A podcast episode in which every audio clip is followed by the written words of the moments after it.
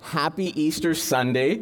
My name is Daniel, and I'm one of the pastors here, and welcome every one of you that are here and those that are watching online. We are thankful that you can join us on such a special day. This is considered like a, a high Sunday, a special Sunday for us because, as we've been singing, we are celebrating the resurrection of Jesus Christ, our Lord and Savior.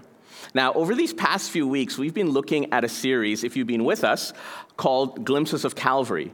And what we've been doing is looking at some stories in the Old Testament and how they were sort of portraying or prophesying ahead of time what Jesus would actually do when he would come into this world. And if you were with us on Friday, we looked briefly at how Jesus bled, Jesus hung, Jesus was beaten and how Jesus died. And we saw these things that Jesus did on the cross of Calvary for us. Now, this was all before the resurrection of Jesus.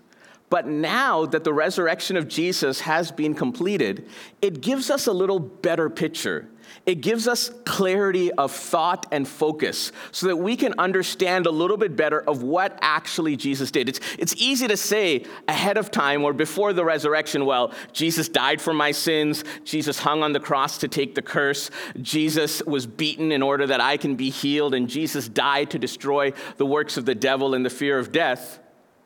Well, if Jesus didn't rise again from the dead, all of that actually comes to nothing all of that doesn't have any power or meaning. And so the resurrection of Jesus brings focus, it brings clarity to the work of redemption. It's sort of like looking at something like this picture that's a cross, right? And it's a little blurry. We, we could see a little bit of things, we get a little idea, we get a little glimpse of what Calvary is like. We, see some under, we get little bits of understanding, little bits of truth, little bits of revelation to understand what Calvary is all about. But once the resurrection of Jesus takes place, then everything becomes so much clearer. It becomes in focus, and we can understand exactly what Jesus was trying to do and what Jesus did. So let me, let me quickly recap here before we look a little bit at the resurrection of Jesus and why it's actually so important. So we saw last uh, on Friday that Jesus bled. He shed his blood so that we can be forgiven. He poured out his blood for us.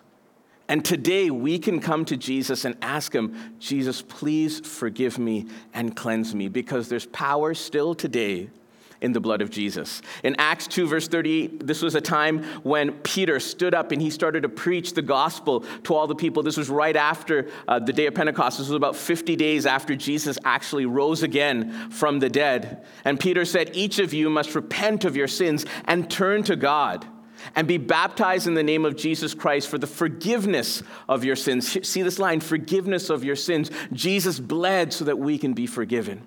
Then you'll receive the gift of the Holy Spirit. Paul says this a little bit later on in one of his letters in Ephesians. He says, He, Jesus, is so rich in kindness and grace that he purchased our freedom with the blood of his Son and forgave our sins, or He, the Father, is so rich in kindness that He purchased our freedom with the blood of His Son, and He forgave us of our sins. We can come to Jesus because there's power in the blood of Jesus. The cross gives us, the, the resurrection gives us this clarity of focus and thought. Now that Jesus has risen from the dead, we know that His blood has power to forgive. He has conquered death.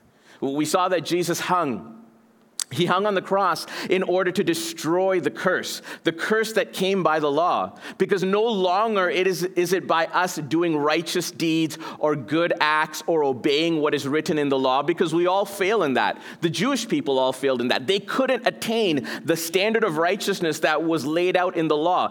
Every single time they would fail and falter and fail and falter. There was no living up to the law. And so, because of that, the curse came upon them the curse that comes because they are not obedient to the law. But Jesus now says it's not about those uh, being obedient to those specific laws, it's about imputing his righteousness to us. And that's why he says in Galatians, Yet we know that a person is made right with God by what? Faith in Jesus Christ, not by the works of the law, but by believing on Jesus. And if you're here today and it's your first time, or if you're new to this thing about following Jesus or knowing who Jesus is, I want to encourage you that Jesus wants to have a relationship with you. And He wants you to put your trust in Him. By faith in Jesus, you can have eternal life. By faith in Jesus, you can be forgiven of whatever sin or whatever failure or whatever fault you might have committed. And says, uh, and we have believed in Christ Jesus so that we might be made right with God because of our faith in Christ, not because we have obeyed the law, for no one will ever be made right with God by obeying the law. See, the law came and it brought a curse along with it, but Jesus comes and he says, Don't worry, I take the curse upon myself. I hang on that cross. I take the curse, and now you are free. All we need to do now is obey by faith in Christ. And then we saw that Jesus was beaten.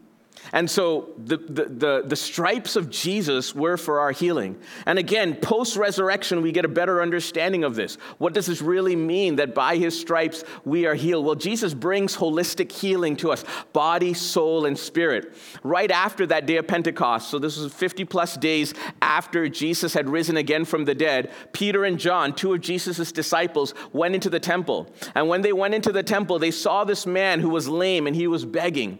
He was begging for money. And so Peter looked at this man and he said, Look, I don't have any silver and gold to give you, right? But I'll give you what I have. In the name of Jesus, Christ of Nazareth, get up and walk. And he did. Peter didn't have gold or silver to give, but he had the name and power of Jesus. Because of the resurrection of Jesus Christ, our sins are forgiven, the curse is dealt with, and there is healing for our lives. And we see the clarity of that post resurrection. Because Jesus rose again from the dead, this now has power. If Jesus didn't rise again from the dead, then all of these things that we're talking about and studying has no power whatsoever. But the resurrection gives it that power. The resurrection of Jesus Christ says, yes, this is true, this is effectual, this can, can happen. And the last thing we saw was that Jesus died. He died for us to destroy the power of darkness, to destroy the works of the devil, to destroy the fear of death that sometimes we struggle with. And so we see that post resurrection as well. We see this verse in Acts 7 about a man named Stephen. Stephen was uh, a follower of Jesus, and he started to preach the word of God, and people didn't like what Stephen was saying. And so there was one time when Stephen was preaching the word of God, and they were so upset with him, and they were ready to stone him and kill him. They said, We don't want to hear this anymore. Well, did, did Stephen shy away from that? Was Stephen scared because he could possibly die? No, because the resurrection of Jesus gave him a hope that went beyond the grave. The resurrection of Jesus gave him the assurance that this life wasn't the end. And so the resurrection of Jesus sealed that aspect of hope that this life is not all that there is. And so it says here, but Stephen, full of the Holy Spirit, gazed stead- steadily into heaven and saw the glory of God and he saw Jesus standing in the place of honor the right hand of God, and he told them, Look, I see the heavens open, and the Son of Man standing in his place at, of honor at the right hand of God. We see here how Stephen had such an assurance that this life wasn't the end. Jesus died to destroy the works of the devil. Jesus died to destroy the fear of death. Today, if you're struggling with the fear of death, Jesus can take that away as he did for Stephen, and he gave him hope beyond this life. See, without the resurrection of Jesus, the whole Christian faith comes to naught. Without the resurrection of Jesus, all these things that we talked about uh, the forgiveness of sins, the, the healing that comes through Jesus, the taking of our curse and the destroying of the devil and, and the fear of death, all of these things have no effect. They, uh, all these things continue to have effect in our life. We are, are, are bothered by these things. We are ruled by these things if Jesus didn't die and, ro- and rise again. Jesus rose again to make all of these things effectual to, to give power and truth to all these things. Paul says it this way He says, If Christ has not been raised, then all our preaching is useless. If Jesus didn't rise again from the dead, me standing here, it's useless. Me standing here for all these years, it's useless. And your faith is useless. And if Christ has not been raised, then your faith is useless and you are still guilty of your sins. If Jesus didn't rise again from the dead, then the blood has no power. If Jesus didn't rise from the dead, the name of Jesus has no power. If Jesus didn't rise from the dead, the curse is still in effect. If Jesus didn't rise again from the dead, where is our healing? Well, Jesus did rise from the dead.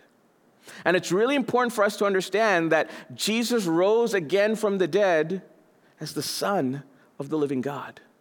A, a lot of times in our world today, people look at Jesus and think, you know, Jesus a, was a great moral teacher. He said a lot of good things. He talked about loving your neighbors. Hey, I can buy into that. Love is good. I want to love everyone. This is a good thing, right? And a lot of times people look at Jesus and say, like, he was a great teacher. He taught some really good morals. I can buy into that. I can do that. But the problem is this Jesus didn't claim to be a good moral teacher, but he claimed to be God. Jesus didn't come and claim to just bring in a new ethic of love. Jesus came and he claimed that he could forgive, that he could heal, that he could remove curses, that he could destroy death, and that he could grant eternal life. Now, that's a whole lot more than being a great moral teacher, don't you think? Jesus didn't just say, hey, listen to my teaching, it's really good, it'll change your life and make you a better person. No. Jesus said, listen to my teaching, obey my commandments, and there is forgiveness of sins, there is healing, there's destroying of curses, there's destroying of death, and there's granting of eternal life. Would you like eternal life today? Isn't that an amazing thing? It's what Jesus offers to us. It all hinges on the resurrection. So, this morning on Easter Sunday, let's look at the evidence of the resurrection. How can we really believe in the resurrection? Does it sound crazy to any of you? Sounds crazy to me. Somebody rising again from the dead. Anyone here ever seen anyone rise again from the dead? No one? So, why isn't it crazy to you? Someone rising again from the dead sounds crazy, sounds hard to comprehend. Even worse, it's so difficult to actually believe that. So, what is the evidence of the? It, it, we have to see some evidence of the resurrection, otherwise, our faith is vain. My preaching is useless. Where will we be if there's no evidence for the? So let's look at a few things. Let me let's look at three things. The first thing, Jesus' empty tomb. Okay, there was a tomb that Jesus was laid in, and they found it to be empty. Right. Now, here's the interesting thing of the accounts in the gospel about this empty tomb it specifically says the precise location of that tomb. It says that it was the, it was the tomb of Joseph of Arimathea. Now, if, they, if people wanted to make up this story and create some, you know, uh, the opportunity for, you know, people not to actually investigate and find out if this was really true, they would not have included that very specific detail, right? To say that here, it was in the tomb of Joseph of Arimathea, because they could go to that tomb and look and see, is Jesus still there? Right? And you could go there and find out and validate to say, okay, these people are claiming that Jesus rose again from the dead. Let me go back to this tomb and see if there's somebody actually there or not. All the people had to do was produce the rotting corpse of Jesus, and it would have disproved everything that the disciples were claiming. But they couldn't do it. And to say that it was a hoax, the disciples stole away the body of Jesus, well, they ended up paying for it with their life. You would think that if it was an elaborate hoax, they all got together and said, okay, guys, okay, we're all gonna lie about this, right? We're gonna steal the body away and don't tell anybody, and we'll just say Jesus rose again from the dead. You would think that an elaborate hoax like that, somebody would crack under the pressure of death, right? Because a lot of those guys, they died for that elaborate hoax. So the idea that the idea of, of somebody stealing away Jesus' body, it's highly unlikely. They knew the precise location that they could go to. The second thing is that the first written accounts were about 15 to 20 years after the resurrection. So when you read in 1 Corinthians and Paul is talking about the resurrection, scholars date 1 Corinthians about 15 or 20 years post resurrection, right? It's probably earlier than actually when the Gospels were written. And Paul's talking about the resurrection of Jesus. And so this is something of very recent events. And so if Paul is writing about that very recently, if it didn't happen, they can discredit Paul very easily. Now, about you know this week NBA fine, NBA playoffs for those basketball fans. Anyone that follows me on Instagram or, or Facebook, you know that I'm a basketball fan. About three years ago, uh, 2019, something happened quite significant, even here in this building. Right, we were watching the Raptors win the championship. Right? Does anyone remember that?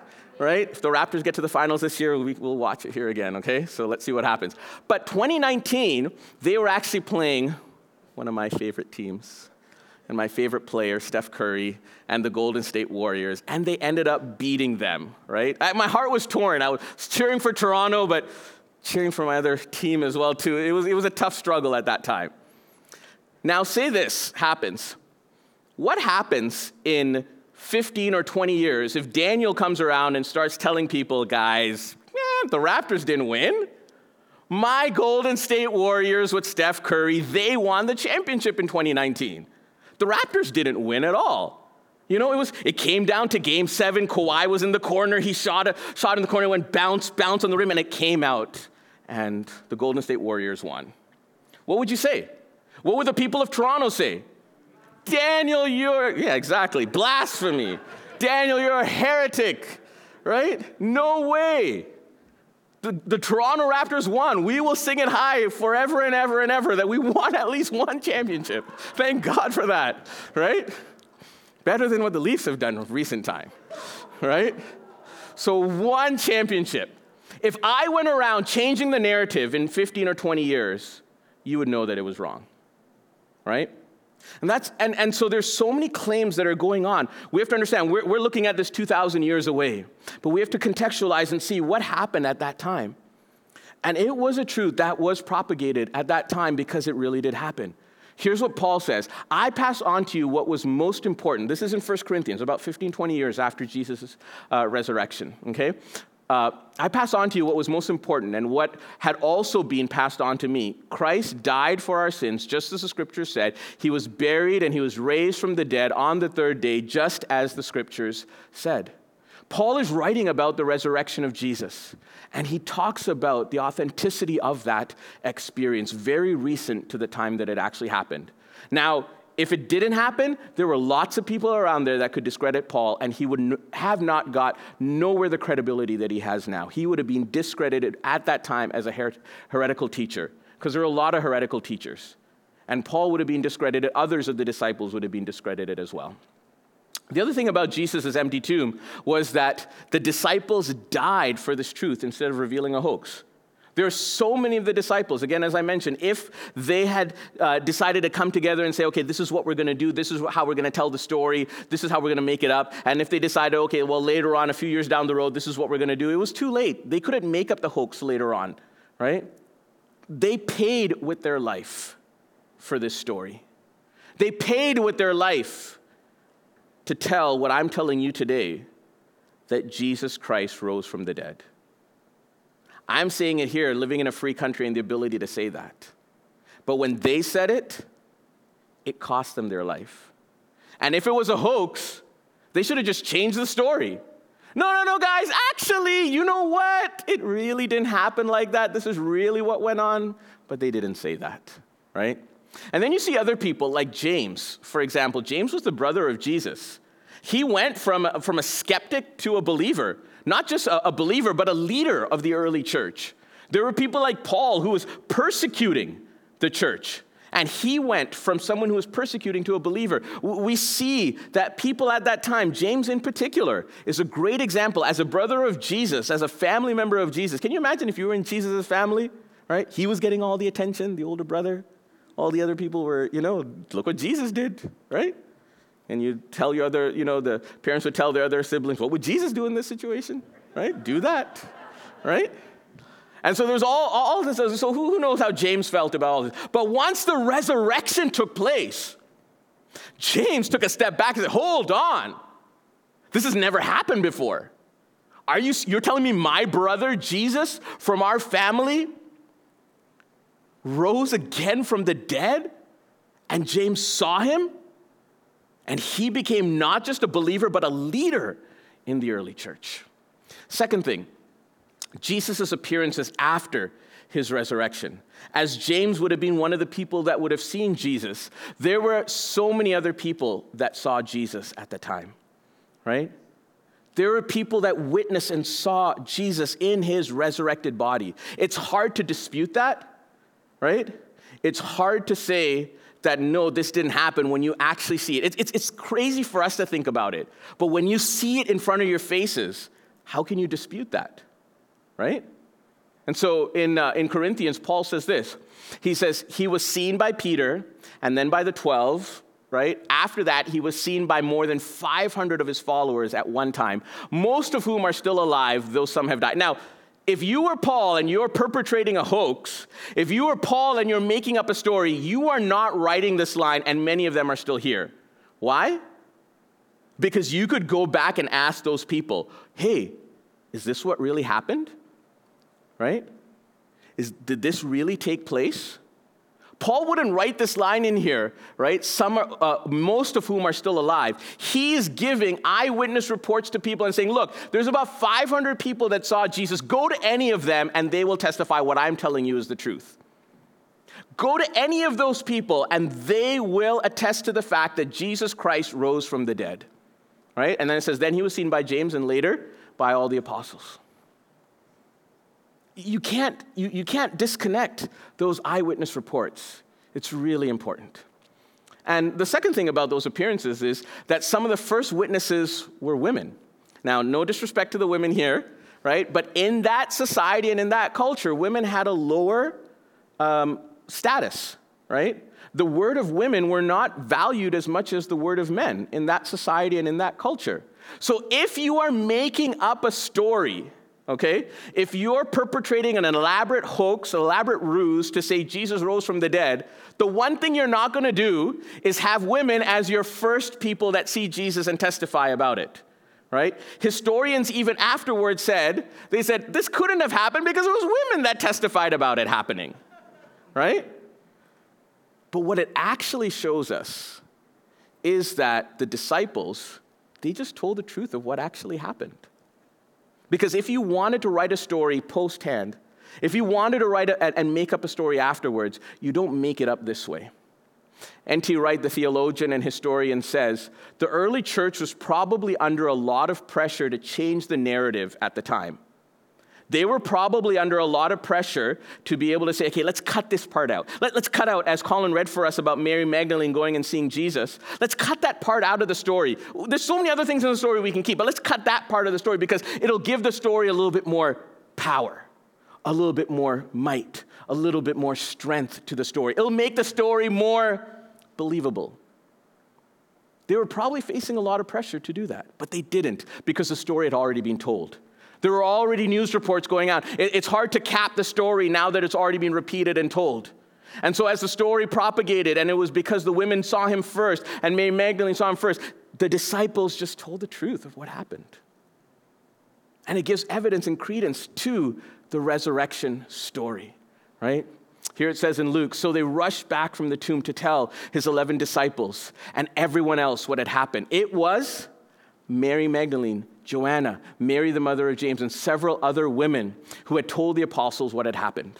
If you're making up the story, don't start it like this. Find somebody of reputation, of credibility, of good report that has a high status and say, so and so, the council of so and so, or the, the, the procurator of so and so, or this ruler or that ruler, they saw Jesus in the flesh. No. Some women saw Jesus in the flesh. They just told the story as how it happened. They didn't try to make it up, they didn't try to flesh it out to make it sound better. This is what really happened. And to make a, if they were actually making it up, they did a terrible job of actually making it up. The last thing is the disciples' belief. What did the disciples actually believe? How did the, the, the, the, belief of the disciples actually give credence to the story of the resurrection? First thing is to understand the culture of the day. The, the Greco Roman culture was a culture that valued actually soul and spirit above the body. So, in the culture of the day, somebody coming, if again, if they're trying to make up this story or, or try to say, hey, this is what actually happened, coming back to a physical body was the last thing that the Greco Roman culture valued and wanted. It didn't make sense for them to make a story like that. The, cult, the, the Greco Roman culture valued actually the afterlife, the spirit and soul that comes later on. So to say that somebody came back into the physical body is nonsense. It, it, it, has no value. They would look down upon that instead of looking at that as something that was great and awesome and amazing. The second thing is that the Jews, they also saw resurrection as part of a larger renewal. So for them, if they had to make up the story of how they actually wanted it to go, it wouldn't be about one person coming back from the dead, but it would be something for a larger group of people. Their viewpoint, their cultural view, their worldview was all about a larger renewal happening for the kingdom of Israel. Whether that was here on earth or whether that was in, in the kingdom of God, they, they didn't have a view of individual resurrection. None of them, the Jews or the, the, the Greeks uh, and, the, and the Romans. They, they couldn't comprehend that worldview of an individual rising again from the dead. It's not something that they would have made up because it wouldn't have been valued, it wouldn't have been appreciated, right? So, so the, the disciples' belief was, was something that was completely different than what culture, society, and, and a normal world view would actually want. And so we see as well the disciples' belief, we see that during that time uh, period of when Jesus rose again from the dead, there were a lot of messianic prophets, let's call them, right? And oftentimes there they would lead a group of people, and when the leader died, that movement would die as well. N.T. Wright says that probably within a hundred years or so of back and forth before during Jesus' time, there's probably about a dozen messianic movements that ended, right? There was one that didn't. Normally, in a messianic movement or something that would happen, if they wanted the movement to continue, well, find a, find a sibling, find a son, find a relative, and say, okay, they're going to continue that. Well, we, they had James. They could have said, James, the brother of Jesus, he's the second in command now, he's going to take over. That's what people would have done normally at that time. Either the movement ends or they find somebody else to continue the movement. But they never say the guy that started the movement came back to life. They'll be like, you guys are crazy. But that's what happened, right? They just told the truth, regardless of how crazy it sounded. And let me tell you today if you're here today and, and maybe you don't know Jesus as your Savior or you're, you haven't accepted the claims of, of Christ or Christianity, and, and this sounds all crazy to you, don't worry, because it sounded crazy to those disciples as well. They didn't believe. The women came back and said, We saw Jesus. And they're like, Whatever. You serious? Finally, Jesus appeared to the disciples, and then they believed, but there was one of them that was missing. His name was Thomas. And Thomas said, Freak, I'm not gonna, ah, you guys are making up this story. I'm not gonna believe unless I put my finger into his hand or, his, or my hand into his side that was pierced by that spear. Only then will I believe that Jesus actually uh, was raised again from the dead. So if you find this hard to believe, don't worry because the early disciples found it very hard to believe. It was strange to them, it was unknown to them. It was a, a worldview that was not accepted. And if you had to make up a new worldview of resurrection, this is not the one that they would make up. They found it extremely hard to believe. But the disciples just told the truth. They told the story as how they saw it playing out. They saw with their eyes and they spoke the truth, regardless of how crazy it sounded. And as a result of it, they preached a completely new worldview that rose spontaneously. N.T. Wright says again that if a worldview is to be formed, a new worldview is to be formed, it takes a long time. It takes decades, maybe even centuries, because there's discussion, there's thought, there's argument, and all of these things that happen. But for this about the resurrection, it came spontaneously. It came in a moment. This whole new worldview that the disciples were preaching and teaching, this whole new worldview, this way of life, this way to live, hope for this life and hope for the life after, completely new. Hold on, you're telling me that Jesus can make a difference in my life right now and the way that I live right now? And he can make a difference for me for eternity as well, blows my mind. I've never heard of that before. Spontaneously, this new worldview, this resurrection centric worldview came up because of the resurrection of Jesus Christ. And they looked at that and said, What in the world is going on? What is Jesus doing? What does this mean? Thank God for Paul, who was able to put words into this new worldview and say, This is the meaning of what happened. God raised Jesus from the dead, and we are all his witnesses. God raised Jesus from the dead, and we are all his witnesses. This was a life transforming, world-view changing, radical thing that happened that completely transformed not just the disciples, but the whole world till today. It is still changing people's lives. It is still changing families. It is still changing society. It is still working deeply in us because of what Jesus has done for us. Look at what Timothy Keller says in his book, The Reason for God. After the death of Jesus, the entire Christian community suddenly adopted a set of beliefs that were brand new. And until that point, it had been unthinkable. They couldn't conceive this. You can't make this stuff up if you wanted to make this stuff up, right? The first Christians had a resurrection centered view of reality. Christ, our hope in life and in death. Christ, our hope in life, He forgives me, He cleanses me, He takes the curse away, He heals me, He takes away the fear of death. Christ, our hope in death that there is eternal life that is waiting for me with Jesus forever and ever and ever. Oh, that's the hope of the resurrection. That's the story of Jesus. It's the story of Easter. It's what brings us life. It's what brings us hope. It's what renews us and causes us to rejoice in the resurrection of Jesus. All of this would be invalid if Jesus did not rise again from the dead. But because he rose again from the dead, all of these things we can appropriate to our lives because Christ is our hope in life and death. Timothy Keller says this every effort to account for the birth of the church apart from Jesus' resurrection flies in the face of what we know about first century history and culture. There's no making up this type of story. How does the church form? How do these people give their lives and die for this truth? How do these people support one another and do all of these things? It happens because of the resurrection of Jesus. N.T. Wright says it like this in his book, The Resurrection of the Son of God. The early Christians did not invent the empty tomb and the meetings or sightings of the risen Jesus. Nobody was expecting this kind of thing. No kind of conversion experience would have invented it, no matter how guilty or how forgiven they felt, no matter how many hours they poured over the scriptures. To suggest otherwise is to stop doing history and enter into a fantasy world of our own.